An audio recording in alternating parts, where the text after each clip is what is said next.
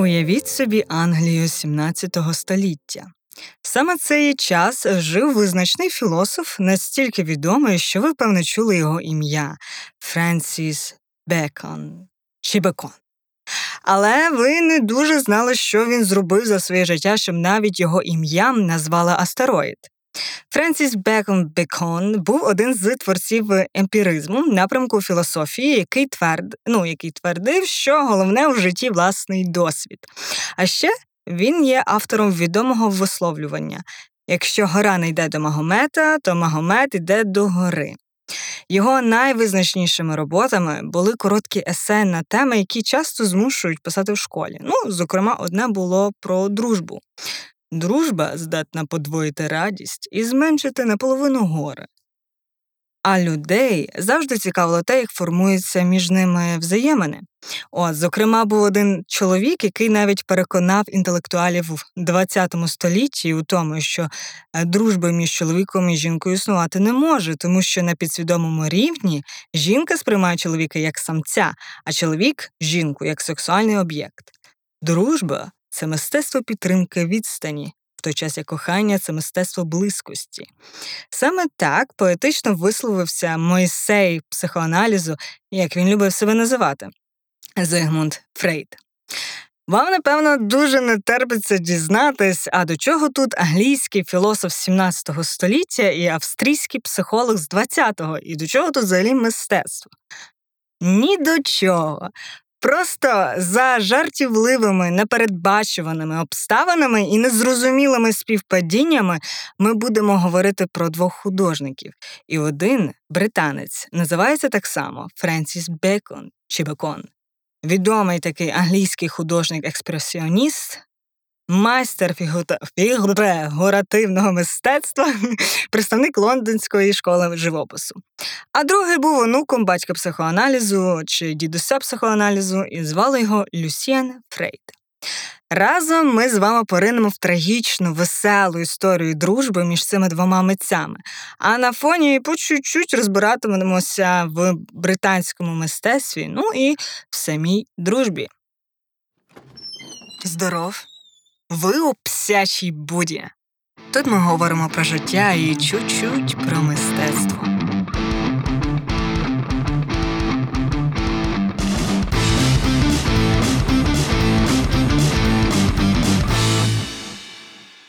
Френсіс Бекон чи Бекон, господи, був на 10 років старший за Лусьєна, тому я почну з нього.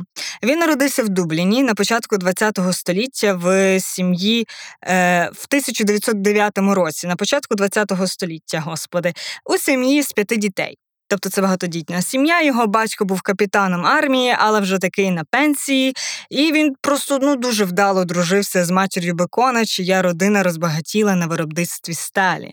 От Вся ця родина була пуританська, а виховання суворе. До прикладу, Френсіс він мав важку форму хронічної астми, але це не зупиняло його батька з явними якимись такими садистичними нахалами змушувати свого сина їздити на поні. О, це була така пристрасть цій сім'ї. І після всіх цих тих катань Френсіс по кілька днів лежав у ліжку, задихаючись. Ем, є навіть припущення, що через це його ну, чимало його ранніх картин вони мають оце, оцей відкритий такий рот, такий драматичний. Ем, і всі ті похмурі постаті з тими відкритими рутами, воно все дуже нагадує мені Марвелського Венема, оцього такого чорного персонажа. От. Е, І це не просто відкриті роти, таке відчуття, мов вони задихаються. Батькові такий хворобливий син не дуже подобався. Тому, щоб зробити з нього такого собі мужика, капітан Бекон регулярно наказував конюхам, які в нього працювали, шмагати сина нагайками.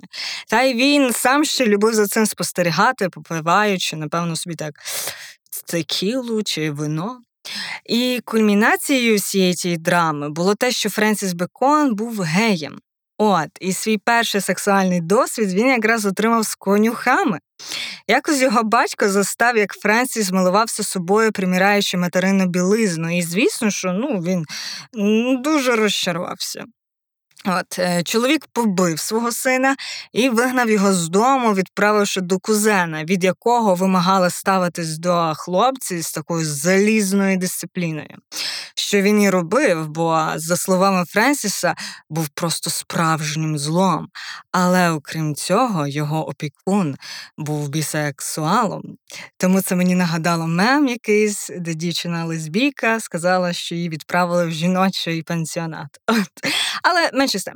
Взагалі, Френсіс мав тягу до жорстоких чоловіків. Ну, ба більше, як він пізніше розказував у своїх інтерв'ю, це ще починалося з його батька, до якого, як не було йому соромно, він відчував еротичний і сексуальний потяг. Господи. І одним з таких чоловіків, з якими Френсіс зустрічався і мотив, і спав, був Пітер Лейслі.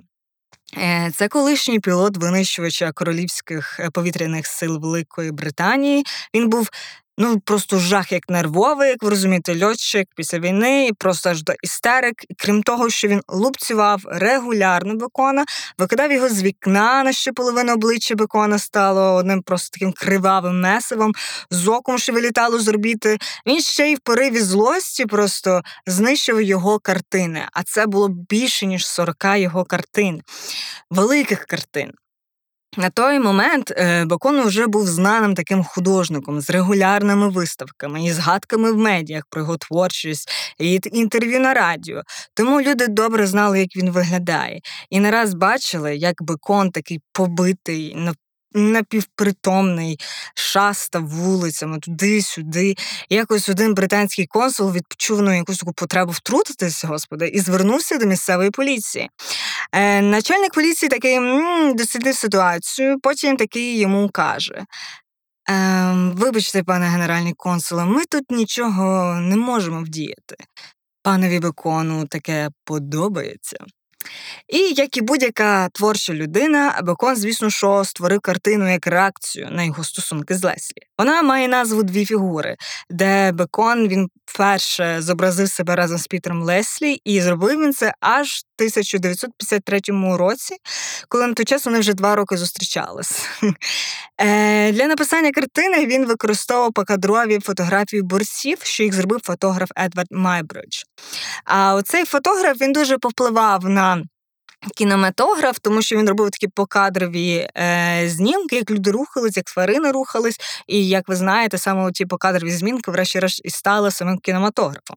От, Але на картині чоловічі тіла ну, борються не на рингу, а на ліжку з білими простирадлами і подушками. Тому картина, де зображена, як Леслі і Бекон займаються сексом, ще ніжно називають педики. Так. Очевидно, що картина була скандальна, гомосексуальність на той час заборонена, та геї існували і тоді, ще в Греції.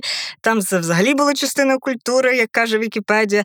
Кожен гідний хлопчик 12-16 років Еромен мав свого Ераста, наставника неодруженого чоловіка 20-30 років, любов, між якими, на думку давніх греків, сприяла гармонії душі і тіла. Амінь. Окрім того, на картині зображено не просто секс, а те, якими складними і часто небезпечними для життя були їхні стосунки. Ось. І сам Бекон казав. Творчий процес трохи подібний до любощів. Він буває такий же бурхливий, як секс чи як оргазм або як еякуляція, господи. Результат часто розчаровує, але сам процес а, дуже збуджує. Інша важлива персона в житті Бекона була його старенька нянечка Джесі Лайтфуд, з якою він жив, коли повернувся до Лондона в 1928 році. Няна Лайтфуд була не просто емоційною опорою, яку він ну, якій він міг пожалітися і отримати ту емоційну якусь таку віддачу, е, що він часто не міг отримати від рідної матері, не кажучи вже про батька. От оця його нянечка, вона була його ще й також такою справжньою опорою. Вона зранку до вечора вечора плела, а вночі спала на кухонному столі, доглядала за беконом, готувала їсти, не соромилась красти щось із крамниці, якщо не було грошей. Організовувала дуже, ну дуже, дуже протизаконні вечірки, на яких грали в рулетку. А оскільки частування на них були дорогі, то щоб окупити витрати, вона чатувала коло єдиного будинку туалету, вициганюючи щедрі чайові від гравців, яким ну так не терпілось нарешті сходити і по великому, і по малому. І це все попри те, що няня Лайтфуд вона була сліпою. Угу. Я дивилась одну неймовірну, просто господи, документалку від BBC, баба Бабі сказала, е, яка називається The Brush with Violence, тобто пензлик з ненавистю, точніше, з жорстокістю, е, насильством. От. І це документалка про життя і творчість Бекона. Е, лінк ви, до речі, знайдете на цей фільм в е, в описі подкасту на сайті. От. І в цьому фільмі вся історія будується на коментарях від друзів Бекона, приятелів, колекціонерів, які його знали за життя, і тема вечірок в них була просто постійна. У цьому фільмі є цілі кадри, як тусувався Бекон, тому що це все ж таки там 50-ті, е, Він ну, досить тоді можна було все це відзняти. Він так тусувався, тримаючи в руках Мартіні, розказував щось про мистецтво на французькій з англійськими словами, типу «Je типу Я мотлох. І один його друг у цьому фільмі згадує також і за милу тендітну няню Лайтфуд, яка підходила до них і чемним старечим голосом запитувала. Можливо, ви б хотіли щось покурити, панове? Цей момент усі розуміли, що вона має на увазі не табак. Та. А от Люсьєн Фройд він мав геть інше дитинство та юність. Він був мамином найбільшим таким пестунчиком. Як сам казав, мені подобається анархічна ідея про те, що ми походимо з хаосу, але це певно тому, що у мене було дуже спокійне дитинство. І очевидно, що початок був не зовсім гарним, бо Фрейд мав єврейське походження. У 1933 році його родина втекла з гітлерівської Німеччини до Англії. У той час мігрантів не дуже любили його три. Е, не зовсім бабці, двоюрідні бабці е, відправили їх е, в Аушвіц. От і якось вже будучи навіть в старшому віці, мігрантів, як я вже й кажу, не любили. То він прийшов на одну вечірку, де був син Вінстона Черчилля, Рендольф його звали так. Той побачив, як заходить Фрейд, і сказав, аж просто закричав: Ви що, перетворюєте свій будинок на блядську синагогу? От Люсьєн мав насправді запальну таку гордовиту натуру, що звик так вирішувати всі конфлікти двома аргументами. Перший аргумент це правий кулак, е, другий аргумент це лівий кулак. Але на той момент він пропустився повз так вуха, ну так, до наступної зустрічі, де він завалив сину Черчилля в пику. Тварь. Але повертаємось до дитинства Фрейда. Як і бекон, у житті Фрейда теж були коні та конюхи. Він дуже любив спати останні, убирав собі лише найбільших таких норовливих жеребців і теж плекав такі амурні почуття до конюха, тому на своїх перших рисунках він малював портрети коней е, та хлопців. Але геєм не був. Навпаки, він був одружений двічі, хоча мав безліч коханок. Ну ну просто дуже багато, аж до хіра, якщо у нього було аж 13 дітей. Але у своїй 79 він наполягав, що не все то було щире кохання, що закохувався він за своє життя два чи три рази. І він сказав ну дуже гарну фразу, яка мені супер сподобалася. я не говорю про звички або про історичні припадки, я говорю про справжню повноцінну турботу, коли тебе цікавить, хвилює і тішить усе, що стосується іншої людини. Діти Фрейда ніколи сильно не цікавили. Взагалі його мало що цікавило за межами його студії, але він притримався такої позиції, такої, що персонажами його портретів, а Фрейд став відомим, превідомим художником-портреристом, е, що е, малювати портрети може він лише з тих людей, яких він добре знає, що він не може ну, ніколи покласти на картину щось, що ніколи перед його очима до того не стояло, що він не проходив повз нього як просто звичайний глядач. От. Тому спілкування з дітьми у нього обмежувалося лише їхнім позуванням, як сказала одна його донька, що по суті це був просто єдиний спосіб дізнатися поближче їхнього батька. І момент один цікавий Фрейд зараз більш відомий за своїми портретами оголених людей, і його доньки теж голі на картинах. Один журналіст Лі Боурі, його так звали, не цурався пікантних питань, щоб подратувати художника. Е, він почав так натякати питаннями про їхні сімейні цінності в 91-му році, коли він брав у нього інтерв'ю для підпільного журналу про мистецтво Лавлі Джаб. То дочки, запитав він. Коли почав малювати оголених людей, відповів Фрейд, натякаючи, що саме з них все й почалося. І він такий: я не можу подумати про іншого художника, який би це теж робив. Це має зробити ну, трохи екстремальним, сказав Баурі.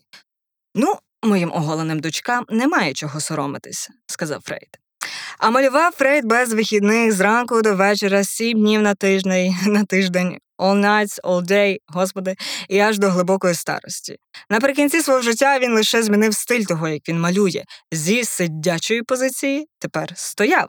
Часто без сорочки, є безліч фотографій, як він саме так малює, і це щось ну, дуже так нагадує собі е, мені особисто Міка Джегера від британського мистецтва.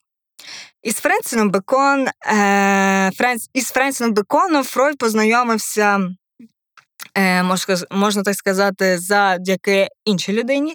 Е, його познайомив познайомив старший за нього художник Грем Сазерленд.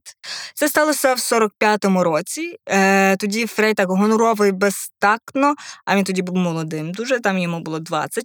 Він видно так очікував, що похвалять саме його, спитав у нього: А кого ви вважаєте найкращим художником в Англії? Але Грем Сазерленд відповів інакше, ніж той собі сподівався. Я такий один, але ви про нього ніколи не чули. Дуже незвичайний чоловік. Майже весь час сидить у казино в Монте-Карло, деколи приїжджає сюди, як тільки намалює якусь картину, то відразу знищує. Фрей так е, зацікавився, написав Бекону, чи можна заїхати в гості, ну і так вони познайомились. Ймовірно, вони вперше зустрілись на лондонському вокзалі Вікторія, звідки удвох мали вирушити до подружжя Сазерландів. А обоє чоловіків були привабливі, цікаві, харизматичні, обоє одне одному сподобалось в усіх сенсах цього слова, бо неодноразово коханці Бекона ревнували його до Фрейда. На час Фре... Е, на час знайомства Фрейдові було 22. Беконові 35. Е, Попри те, що вони у той період ну, дуже тісно одружили, через 30 років вони посварилися і одне з одним не розмовляли. Є чудесна книга від Семестяна Смі, де він описував про суперництво і дружбу між художниками, і дійсно суперництво, попри дружбу, було присутнє у стосунках Бекона та Фрейда. Але не бракувало якогось такого менторства і захоплення, бо оскільки Бекон був старшим, то дуже впливав на художників того часу, як і манерою малювання чи ставленням до ролі мистецтва, які просто ну, просто своїм таким зовнішнім таким виглядом Бо він носив простий, темно-сірий, шерстяний двоборотний костюм і Севіл Роув, проста сорочка, проста чорна краватка, прості коричневі замшеві туфлі. Як малював Бекон? Уявіть, це останні роки Другої світової війни, періоду шаленої руйнації, як і економічної та людської, період смерті та жорстокості, теми, які дуже відгукувались Френсісу Беконові. У нього є такий триптих, це такий витвір мистецтва, що складається з трьох частин. Дуже часто його ви бачите в, е, на експозиції їх всі три частини зразу. Е, І там зображено три бридкі, схожі на п'явок, яких схрестили з равликами істоти, без очей або з бинтами, замість очей, з довгими шиями, які сидять на триногих триногих табуретках, і які, звісно, з такими е, розкритими пащами, мов би вони кричать або задихаються. Називається ця, цей твір Три етюди до фігур біля підніжжя розп'яття, який він намалював в 44-му році. Це такий перший великий твір, який приніс Беконові славу. Художник вважав його своєю першою якоюсь такою зрілою роботою, ну, роботою, тому що ця річ вона ну, якби з неї стартануло все. Він там найбільше і так чітко проявив, хто він такий художник. От. І ця картина вона була представлена 12 квітня в 1945 році в галереї Лефевре. І викликала вона такий собі грандіозний трохи скандал. Глядачі були здивовані і такі трохи пригнічені, а критики, навпаки, е, вражені і захоплені. Е, знаменитий просто британський такий арт-критик Джон Рассел він писав, що відкриття виставки воно е, співпало з закінченням Другої світової війни в Європі. Тому, якби війна закінчилась, публіка вже така перейняла дух оптимізму, йшла дивитися картини з надією, що всі жахи війни залишились позаду. Проте глядачів чекав такий ну, протверезний сюрприз, кошмар. Оцей він е, нікуди не дівся. Він тепер просто на картинах. Е, але я, коли побачила триптих, то хочу сказати, чимось фігури тих тварюк мені нагадали інтер'єрні роботи Бекона, який займався дизайном інтер'єрів е, на початку своєї кар'єри. У цій документалці, про яку я вже згадувала, навіть був момент, де показували крісла, от які він там, я так розумію, зробив. Е, до чого я веду? Якщо говорити за Манеро, то Бекон він був дуже впраним у відтворенні руху на картині, і також у роботі з фарбами. Він любив накладати олійну фарбу на полотно так щедро, швидко, хаотично. А от стосовно деталей, то як було з тою картиною педики е, для промальовування людського тіла, там вигнутого хребта, м'язів, він використовував фотографії і просто собі так змальовував. Не виключно, що для триптиха е, він використовував свої ескізи предметів, аби промалювати тіла своїх монстрів. Взагалі, Бекон не дуже любив бавитись з моделями. Він ем, любив малювати портрети наодинці, щоб йому ніхто не заважав. Так глянув на людину, яка до нього прийшла і сказав пішла ти, і е, сів собі далі малювати без неї. Часто він просто брав фотографії, якісь такі потрібні елементи, звідки собі там копіював з цих фотографій. От так було у його портреті Фрейда який він малював в 60-х, то як е, такий собі візуальний орієнтир він використовував фото молодого Франца Кавки. Тому у портретах Бекона часто то не зображення самих людей, як більшість е, думає, е, це більше його власне ставлення до них. Але з кольору він працював просто як Бог. Ось ці такі щирі маски, вони відображали саму натуру Бекона, Якось сам Фройд сказав, що його роботи мене заворожували, а його особистість так ну, вплинула на мене. Проте Люсьєн Фройд він малював геть інакше, щоб там якби на нього трохи так не впливали. І його підхід до малювання він ну просто кардинально відрізнявся від Беконового. Як мінімум, йому була дуже важлива присутність моделі під час його роботи. Його цікавила не лише зовнішність, а й також атмосфера, яку ця людина з собою принесла. І він не просто малював, він малював дуже і дуже і дуже довго вимагаючи від моделі такої максимальної залученості, в тому плані, що ти навіть не мав права кліпати. Це просто руйнувало для Фройда магію. От. Окрім цього, він дуже прискіпливо, прискіпливо, господи, оглядав модель. Так дуже прискіпливо, назбируючи, я так розумію, деталі своїм поглядом, от що робиться з лицем людини, коли вона так хмуриться. Він не просто малював, він хотів пізнати цю людину. Е, І він так настільки уважно дивився, що потім сам жалівся, що його болить голова і очі, що пора щось бляха змінювати в цій тактиці. Тому, знаючи, це все дуже дивно, як бекон, неметушливий, що любить рухатись, таки драйвувати, потусити, е, погуляти, побитися, погодився на його м, портрет, на малювання його портрету в 52-му році. Фрейд, за його словами, хотів намалювати не просто когось там, художника, якусь таку богему, він хотів намалювати й друга. Процес тривав три місяці. Бекон позвав щодня по кілька годин. Часто Фред малював дуже так дуже дуже близько біля Френсіса, коли той сидів у кріслі, що їхні коліна аж торкались одне одного. І сама робота, попри все це, вона насправді була така невелика, кишке, ну, такого кишенькового розміру, як книжка. На ньому боком був зображений Ван Фас і дуже зблизька, так як якесь таке, я б сказала, невдале селфі. Він має вираз такий відсторонений, дещо сумний і задумливий. У Бекона насправді досить таке кумедне лице. В нього такі широкі, просто пухкі щоки, чимось він мені нагадує хом'ячка, який сховав за щоками кілька марко... ну, марквинок. Брови мав такі виразні, як такі дві густі багатоніжки. Одна більш виразніша, плавно переходила у зморшку. На чолі від чого здавалося, що ця брова ну, така довша, і що він тобі не довіряє, і хоче там запитати, а щось е, ну, там, вдовольнити свою цікавість. Багатьом цей портрет він просто неймовірно сподобався, що навіть конкурент Бекона захотів собі такий же. Угу. Цей портрет ем, не просто картина, е, кажуть мистецтвознавці, це також і свідчення про зміни в стилі Фрейда. Е, Тому що в той момент, коли він малював цей портрет, коло художників, де вони всі тусувалися, відчуло, що щось змінилось. Але от сам Бекон не дуже приязно говорив за творчість Фрейда. Він казав, що проблема з Лусьєновими роботами була в тому, що вони реалістичні, але не реальні. Чи стосувалося також його портрету, ну не знаю. Е, Але. Попри різне бачення мистецтва та підходів, між ними відбувалися такі продуктивні творчі діалоги та спілкування. Ну, але це все було рівно до того моменту, поки обоє чоловіків не закохалися. В основному конфлікт був ось у чому. Бекон перебував у токсичних відносинах. Це був той самий Леслі, льотчик і персонаж картини Педики, той самий, що любив лупцювати бекона в нападі істерики і ревнощів. Якось, коли Фрей побачив, як виглядає бекон після того, як його вишвернули з вікна з тим вивалюючим оком і таким стесаним просто обличчям, то він ледь не побив Леслі. Стримало його те, що той уперто не хотів брати участь в бійці, і ніяк не зреагував на його такі. Фрейд е, ніяк не міг зрозуміти цих відносин, і він мав цілковите на то право. Ніхто таке не зміг би зрозуміти. Це навіть не БДСМ, господи, де тебе пестливо ляскають по попі в мазусі. Це було реальне насильство, яке тут було якоюсь такою сексуальною прелюдією. І більше того, що дуже дратувало і спантеличувало Фрейда, було те, що для Френсіса той чоловік Леслі був дорожчий за всіх.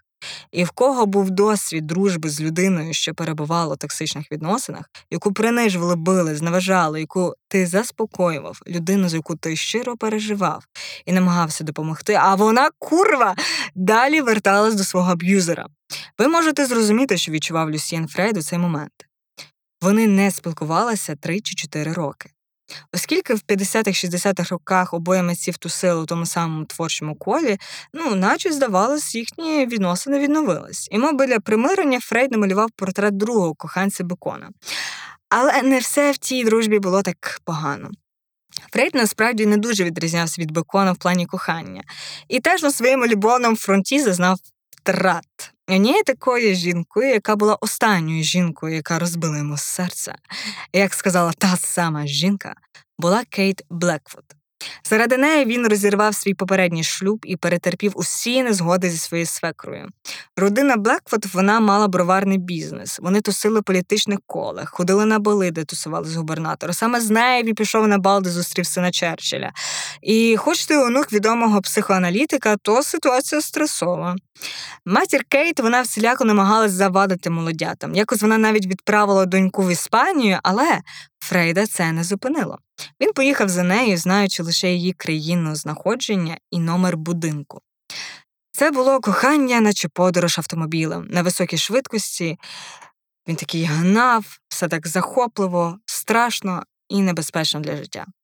Саме Кейт покинула Фрейда, вона просто одного вечора е, пішла з їхнього дому і селилася в готелі. Звісно, Фрейд був у розпачі. Він почав жорстко бухати, викидати останні гроші на кінні скачки та орлетку і навіть задумався про самогубство. На щастя, саме Френсіс Бекон витягнув його з цього жахливого стану. І мені просто тут пригадується дуже Макс Корж з його «Що вскоре твій любимий матільок в твоїх глазах стане обичною тварью. Ех. Але на початку 70-х роках Фрей з Беконом вже остаточно так посварилися. Ніхто толком і так і не пояснив, чому Беконова версія полягала в тому, що Фрей був просто нестерпний, він постійно йому надзвонював, позичав у нього гроші і програвав їх в карти. А за словами Фрейда, то все було навпаки, що то насправді професійна заздрість. Коли мої роботи почали здобувати успіх, Френсіс став прикрий Насправді його зачіпало, що мені почали платити великі гроші. Він, бувало, обернеться раптом і скаже: Ну ясно, ти ж тепер багатий, а? І то було дивно, бо я фінансово залежав від нього і всіх інших, і то дуже так довго. Бекон був старший за Фрейда, тому помер першим. У 1992 році, коли йому було 82 роки. А Фрейд пішов в життя у 2011 році, коли йому було 88. Вже на той момент е, Фрейд намалював безліч визначних портретів. Зокрема, у 2001 році він написав портрет королеви Великої Британії Єзелати II. І ні, вона не була гола. А от Бекон у старості трохи вже віддалявся свого статусу найгеніальнішого британського художника. Він малював все пресніші, і пресніші, і пресніші роботи, від яких його філософії ну просто перетворились на якісь шаблони. Але про його смерть повідомляли усі, усі, усі, усі новинні телеканали. Що ви просто розуміли різницю з Україною, де про смерть визначного художника ну там напишуть максимум в Фейсбуці і кілька локальних медій. Але популярність Фрейда вона не настала так швидко. У 80-х роках е, британська рада намагалася якось популяризувати його творчість за межами країни. Він тоді ще жив. Е, його роботи А, Бекон тоді ще жив, господи, і він тоді ще був більш популярний, ніж Фрейд, значно. Студенти його просто обожнювали в всіх країнах, зокрема європейських. Виставлявся він Гугенхайма, Метрополітен в Нью-Йорку, всіх цих відомих просто галереях. От і на той момент він був таким єдиним британським художником, про якого ну прям всі просто говорили і базікали. І організатори вони вирішили ну, почати розкручувати якогось другого, той скоро теж помре, пора і на іншому якось заробляти. От е, Вони відібрали картини Фрейда, зокрема, серед них був відомий портрет Бекона, про який я щойно вам розповіла. І та-та, той самий, де лице намальоване зблизька і добре видно його щічки, як у хом'ячка. І для реклами вони вирішили обирати три міста, де мали відбутися е, почергова експозиція робіт Фрейда. Це були Вашингтон, Париж, Лондон та Берлін. У Берліні виставка експонувалась, експонувалась в останні. То було наприкінці квітня 1988 року. Це було місто, де Фрейд народився і виріс, а також місто, з якого він утікав у восьмирічному віці, коли до влади прийшли нацисти. І саме в цьому місті портрет Бекона викрили. Це сталося дуже-дуже швидко. Але сам портрет, знову ж таки, він був як відкритка, невеликий. Його легко можна було сховати за курткою і вийти десь із зали е, ну, галерей непомітно. Проте крадіжка явно не була така е, спонтанна, тому що картина не зірвалася з кріплень, а відкрутили пластинки, якими вона була прикріплена до стіни, і так забрали. Але навіть якщо він був спланованим, то чомусь ніхто не хотів ну, пропонувати якийсь викуп. І е, один мистецтвознавець Роберт Гюст, якось щоб підбадьорити Фрейда, навіть сказав, е, що хтось так уподобав цю картину, що аж поцупив її. А Фрейд з ним на нього так дивиться і каже: «Угу, Ви так думаєте? А я думаю інакше. По-моєму, тут дехто любить дуже Френсіса.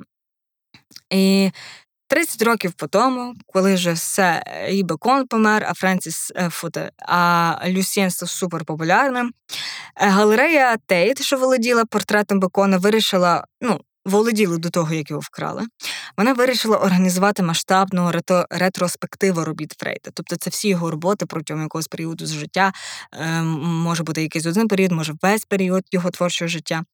Е, І вже на той час він ж ну, він зайняв цю першу знову позицію відомого британського митця і на той момент намалював портрет королеви, не голої. І на той момент йому було вже 79. Ясна річ, що це було цілком ностальгійно подумати, що для цієї ретроспективи дуже бракує того славнозвісного портрета. Портрета, що був як ну, таким містком е, у творчості Фрейда, бо він показував якісь такі зміни. Тому що було одне мистецтво до цього портрету, і було зовсім друге після цього портрету. А от повернути, повернути цей портрет було цілком можливо. У Німеччині тоді, я не знаю, чи зараз, але тоді діяв такий цікавий закон стосовно строків давності крадіжок. Що якщо пройшло вже 12 років, то людина не буде покарана. От особа, ну її не притягне ніхто до кримінальної відповідальності, а значить, картину можна повернути, просто якщо попросити крадія віддати її. Фрейд та Британська рада вони вирішили організувати інформаційну кампанію. Вони створили плакат, де великими червоними лініями було написано Розшукується. А знизу така чорна-біла репродукція портрету бекона. Воно чимось дуже нагадує плакати у вестернах, коли розшукують злочинців. Е, Чого чорно-біло? Ну, відколи портрет зник, Фред заборонив виготовляти кольорові репродукції картини. З одного боку, ну тому що ну, на той момент ксерокс не настільки добре працював, і колір не передавався так, е, ну, як треба. Ну, а також е, тому, що це свого роду був як знак трауру. От, що людина померла. От, картина зникла. От. І за цю знахідку вони пропонували щедру винагороду. 300 е, тисяч німецьких марок. Плакат розклеїли по всьому Берліну. Відчайдушний такий, це був ну, це був просто такий відчайдушний спосіб повернути це все втрачене. Е, Втрачений портрет. Але е, цей плакат це це було щось більше, ніж просто отримати картину. Писав The Guardian. Що ви розуміли, е, на той момент всі такі е, медіа, The Guardian відомі, вони писали про там, що ж відбувається з мистецтвом, з беконом, з картини, хто хто куди вкрав. От. Е, і The Guardian пише, що це також і художній жест. Фрейд він він найбільше такий живий образний художник, він малює портрети. Тобто це вам не банан стіні, це вам не знаю, це не соплі, це не гімно е, на паличці. Е, Він малював з фарбою і на полотні. І з другого боку, цей, ця кампанія з пошуком портрету, вона як концептуальна якась, і він тут вже як концептуальний художник, тому що тут відбувається трохи більше, ніж пошук е, портрету. Для Фрейда це так ніби злодій, що повертає цю картину. Він повертає ще й також якийсь певний зв'язок зі своїм цим давнім другом, беконом, людиною, яку він свого часу втратив. Е, І якщо портрет, портрет бекона буде відновлено, щось і самого бекона буде відновлено. Ну, а портрет йому був дуже важливий. До кінця життя він тримав біля себе репродукції, і це, очевидно, було останнє, що Фред бачив на свій поличці біля ліжка перед смертю. Але злодій портрет таки не повернув. Ну все, я задовбалася говорити. Сподіваюсь, вам сподобалось. З вами була псяча Буда. Заходьте ще.